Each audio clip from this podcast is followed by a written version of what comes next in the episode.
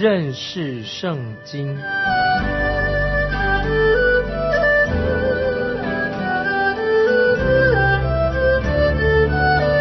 认识上帝的话，把上帝的话带到全世界。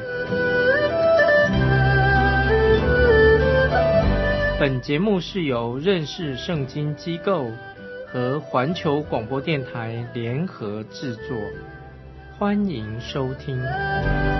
亲爱的听众朋友，你好，欢迎收听认识圣经，我是麦基牧师。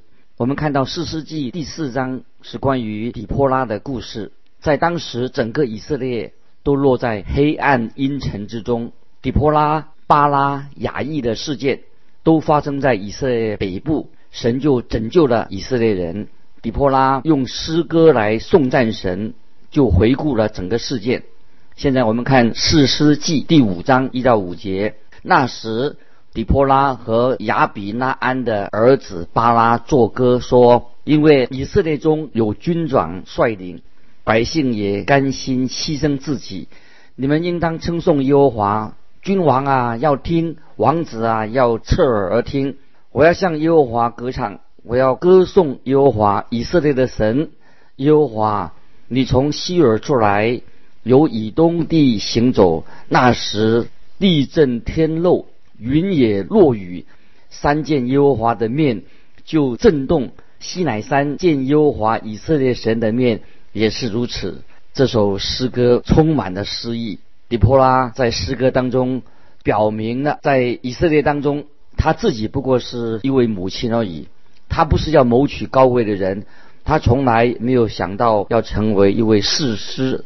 这是神的拣选。底波拉是一位优秀的士师之一。他的能力比俄托涅强。当女人掌权的时候，多半是因为国家已经堕落了，这是一个记号。当时以色列国是一个衰败软弱的年代。我们已经看见一个没有胆识的将军巴拉啊，他这个巴拉将军，他自己不想站在第一线，其实他很想待在家里，不要去打仗。底波拉只好答应和他一同赴战场，他才愿意出征。那么我们现在要举一个例子给听众朋友听一下。有两个人在公园里面散步，看到有一位姐妹她在传福音。那么其中一个人说：“哎，让姐妹们这样传福音真是丢人，她不应该这样做。我不同意姐妹在公园里面传福音。”可是另外一个人说：“我同意这件事情，好像看起来很丢脸。不过更丢脸的是什么呢？”不是女人在传福音，不是姐妹传福音，而是没有弟兄、没有男人出来传福音，这才真正的丢脸。其实底波拉他自己并不愿意离开他的家庭。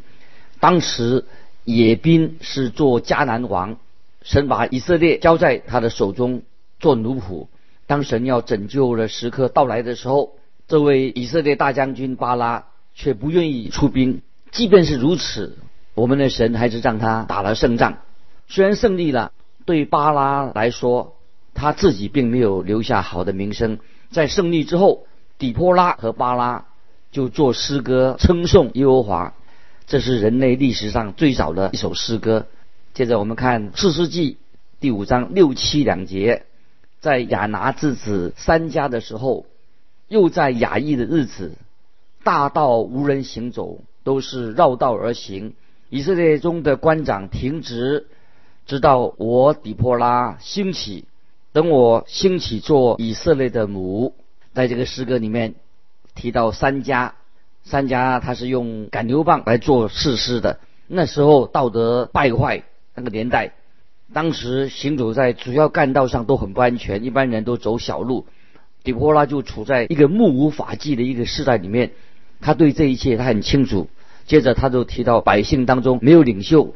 那些掌权的也不好好治理国家，也没有男人出来领导。底波拉他自己是个母亲，他有母亲的胸怀，他就很坦率的表示，他并不想做士师、做领袖，但是却没有男人愿意担起领导的责任。那个时候是在一个可悲的时代，他希望他的下一代会比他的生活更好。为了这个理想，所以他就成为以色列的士师。在那个时候，全国背叛神的时候。他个人就挺身而出，担任了领导的责任。接着我们看第八节，以色列人选择新神，征战的事就临到城门。那时以色列四万人中，岂能见盾牌枪矛呢？这里我们看到，那时候以色列人又已经离弃了真神，就像我们今天一样。不过那个时候人不是无神论者，而是多神论者，他们开始膜拜许多的其他的偶像。我们今天许多人也不拜真神，跟那个时候大概差不多。底波拉不愿意他的儿女在这样的环境下长大，所以他就只好成为士师。许多人以为他们可以活在平安，也同时可以活在最终，这是不可能的。他们忘记了诗篇八十五篇第十节告诉我们说，诗篇八十五篇第十节说：“慈爱和诚实彼此相遇，公义和平安彼此相亲。”在今天，平安和公义已经不相往来了，他们根本互不相识。事实上，神不让我们。平平安安的能够活在最终的生活，所以平安安逸的生活不能够活在最终。神也不容许以色列人这样的过日子。我们看到以色列人没有防卫自己的能力，当他们面对敌人的时候手无寸铁。底波拉的诗歌里面就接着唱到说：“征战的事就临到城门，那时以色列四万人中岂能见盾牌枪矛呢？”以色列人这个时候正是孤立啊，没有援军，很可怜。接着我们看第九节，第九节，我心倾向以色列的首领，他们在民中甘心牺牲自己，你们应当称颂耶和华。在这种状况之下，那么也情况好像有点好转，还有一些是敬畏神的，敬畏神的官员，底波拉他就让他们知道，他自己也愿意。全力的支持他们，他是非常排斥那些心中不敬畏神的这些软弱的人，不敬畏神的人。接着我们看第十节、十一节，其白驴的、做绣花毯子的、行路的，你们都当传扬，在远离弓箭响声打水之处，人必述说耶和华公义的作为。就是他治理以色列公义的作为。那时耶和华的民下到城门，这里说下到城门，城门就是群众聚集的地方。那时候群众聚集，他们所谈的不是家常事情，而是神公义的作为。接着我们看十二十三节，十二十三节，底坡啦兴起兴起，你当兴起兴起唱歌。亚比那安的儿子巴拉啊，你当奋心掳掠你的敌人。那时有剩余的贵胄和百姓一同下来，耶和华降临为我攻击勇士。我们看到以色列得胜之后，底波拉再次要巴拉这位将军来发号施令，但是巴拉还是不肯，底波拉只好继续带领以色列人。他发现他自己神给他的能力，他可以啊管理众人。接着我们看第十四节，十四节有根本在亚玛利人的地，从以法莲下来的，便雅敏在民中跟随你；有掌权的的从马吉下来，有持杖检点民数的从西布伦下来。我们看到有其他的支派陆续的。就加入这个军团。接着我们看十五、十六节，十五、十六节，以撒家的首领与底波拉同来。以撒家怎样，巴拉也怎样。众人都跟随巴拉冲下平原，流遍的溪水旁，有心中定大志的。你为何坐在羊圈内，听群众吹笛的声音呢？在流遍。的溪水旁，有心中设大谋的，在这里我们看到有一些支派却没有提供援军，刘辩他就是没有派军队来支援啊他的弟兄们。虽然他们就居住在附近，在情况危机的时候，他们却没有伸出援手，因为他们觉得照顾自己的羊群更重要。显然，他们不放心把自己的羊群交给别人来看管，他们想过着自己过着太平的日子，不愿意出兵来援助。但是我们看到以撒加却与底波拉、巴拉站在同一阵线，所以这是他们有人愿意出援军的。接着我们看第十七节，十七节，基列人安居在约旦河外，但人为何？等在船上，亚瑟人在海口静坐，在港口安居。我们看到但族啊，但人忙着做生意，也不愿意上战场。亚瑟人照常过海边的日子。这些人真是我们说本性难移，就像底波拉时代的一样。今天我们很多人眼睁睁的看到自己的国家沦落，什么事情也不做，这真是啊不应该。在国家有危难的时候袖手旁观。接着我们看第十八节，西布伦人是拼命敢死的，拿伯他利人在田野的高处也是如此。我们看到这两个支派，西布伦跟拿伯他利这两个支派非常的奋勇来作战。接着我们看十九节，君王都来征战。那时迦南诸王在米基多水旁，他那。征战，却未得掳掠银钱。这个时候，我们也看到啊，有一些以色列人的啊盟军来帮助他们的。之前他们曾经是以色列的敌人，现在变成他们盟军，而且现在他们在米基多水旁帮助以色列人击退的迦南人。米基多，米基多这个地方就是启示录十六章十六节的哈米吉多顿，在启示录。十六章十六节，接着我们看四世纪第五章二十节，星宿从天上征战，从其轨道攻击西西拉。那么这节经文要记得，这节经文不是一句诗，我认为这是神差遣天兵出现来击退以色列的敌人。接下来我们看二十一到二十三节，基顺古河。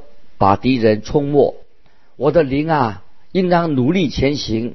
那时壮马驰驱踢跳奔腾。耶和华的使者说：“应当咒诅米罗斯，大大咒诅其中的居民，因为他们不来帮助耶和华，不来帮助耶和华击退勇士。”啊，我自己不知道这里米罗斯。是指什么地方？不过我可以确定，我自己绝不要做米罗斯的居民，因为在神的施工上，他们没有为神的施工上出过力，因此米罗斯的居民也受到咒诅。今天很多人都不愿意啊参与神的施工啊，听众朋友，你我应当啊积极的参与神的施工。接着我们看二十四节，愿基尼人。西白的妻雅意比众妇人多得福气，比住帐篷的妇人更蒙福祉。我们知道当时的女英雄就是雅意啊，这位妇人，而不是巴拉将军。虽然他的举动似乎很不光彩，但是那个时代正在打仗啊，或者打仗进行当中，或者在末期，到处有。屠杀的事情，许多伤残，啊，战争的后遗症，那时候人心满了伤痕，非常的忧郁。那么当时的文明也是很脆弱，好像一撕就破了，而且看到人性的野蛮表露无遗。所以这个时候，雅意这位妇人的行为，当然看起来也是很令人心惊的。我们知道啊，神造的女人。是比男人细致的多，可是那份属于女人的美好的气质，也许在今天啊也看的不多了，今天已经不存在的。听众朋友，你说是不是？接下来我们看到啊一位母亲啊的心肠，虽然西西拉王是以色列的敌人，底波拉，他还是想到这个西西拉王，他有一位母亲。他虽然看见雅意的作为，但是他心里也是顾念着西西拉的母亲。接着我们看五章二十八到三十节，二十八到三十节，西西拉的母亲从窗户里往外观看，从窗棂中呼叫说：“他的战车为何单言不来呢？他的车轮为何行得慢呢？”聪明的宫女安慰他，他也自言自语地说：“他们莫非得财而分？每人得了一两个女子。”西西拉得了彩衣为掠物，得绣花的彩衣为掠物。这彩衣两面绣花，乃是披在被掳之人颈项上的。我们看到这位西西拉的母亲心里，她明白她的儿子应当已经遇害的，他期盼他自己的儿子凯旋归来，但是这已经不可能了。即使他是。底波拉的敌人，底波拉还是很同情西西拉的西西拉王的母亲，因为他自己也是一位母亲。接着我们看三十一节，耶和华愿你的仇敌都这样灭亡，愿爱你的人如日头出现，光辉烈烈，这样国中太平四十年。在过去的历史里面，有许多的母亲常常是。尽力克服困难，就像底波拉时代一样。我们知道，在历史里面有一位名人奥古斯丁，他就有一位非常了不起的母亲，常常为他这个儿子祷告。后来，奥古斯丁他在之前，他曾经很放荡不检点的啊一位学者，但是后来他就降服在啊主耶稣的脚前。还有我们看见啊教会。啊，卫理公会卫斯理的母亲，卫斯理牧师的母亲，他也不断的为他两个儿子祷告。那么在这里，我不是啊，光光颂扬母性或者女性的伟大。我这里所要说的，今天我们许多人偏离了神的心意。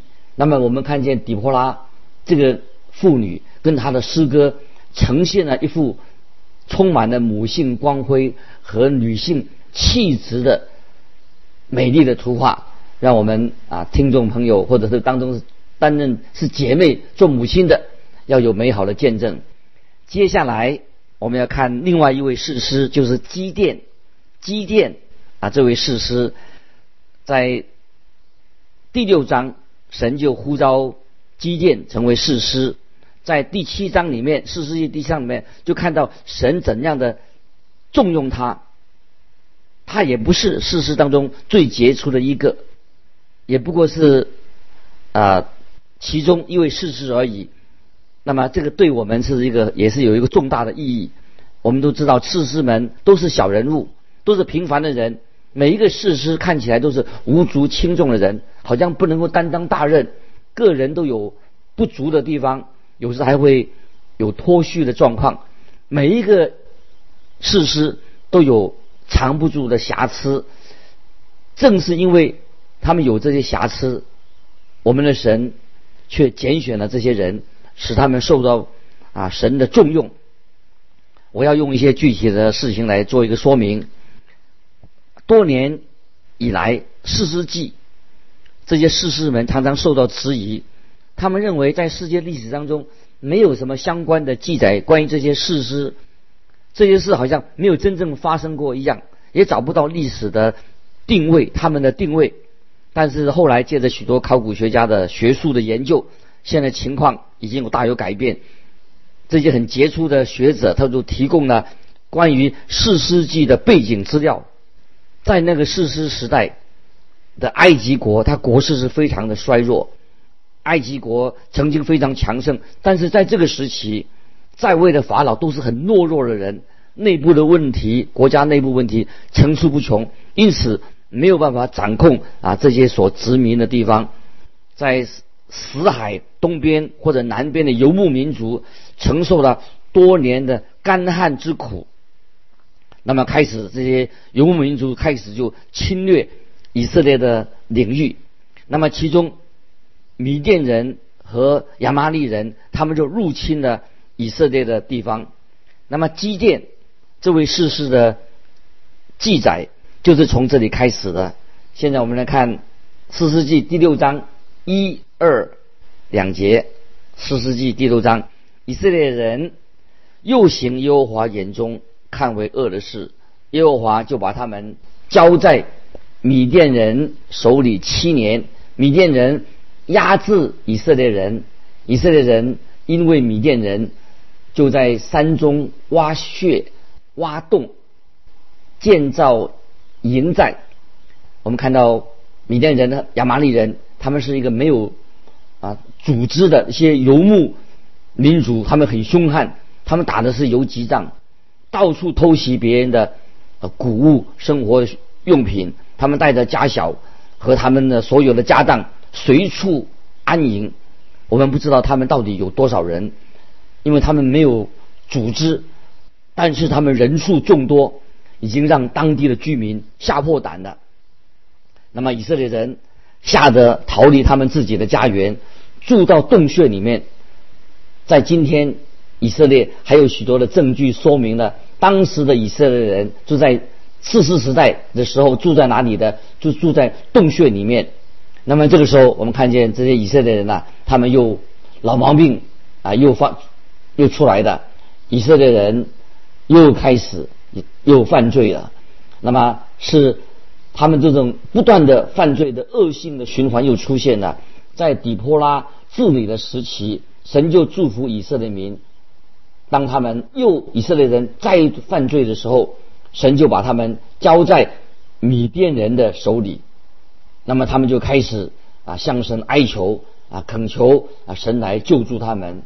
接着我们看第五节，四世纪六章五节，因为那些人带着牲畜帐篷来，像蝗虫那样多，人和骆驼无数，都进入国内毁坏全地。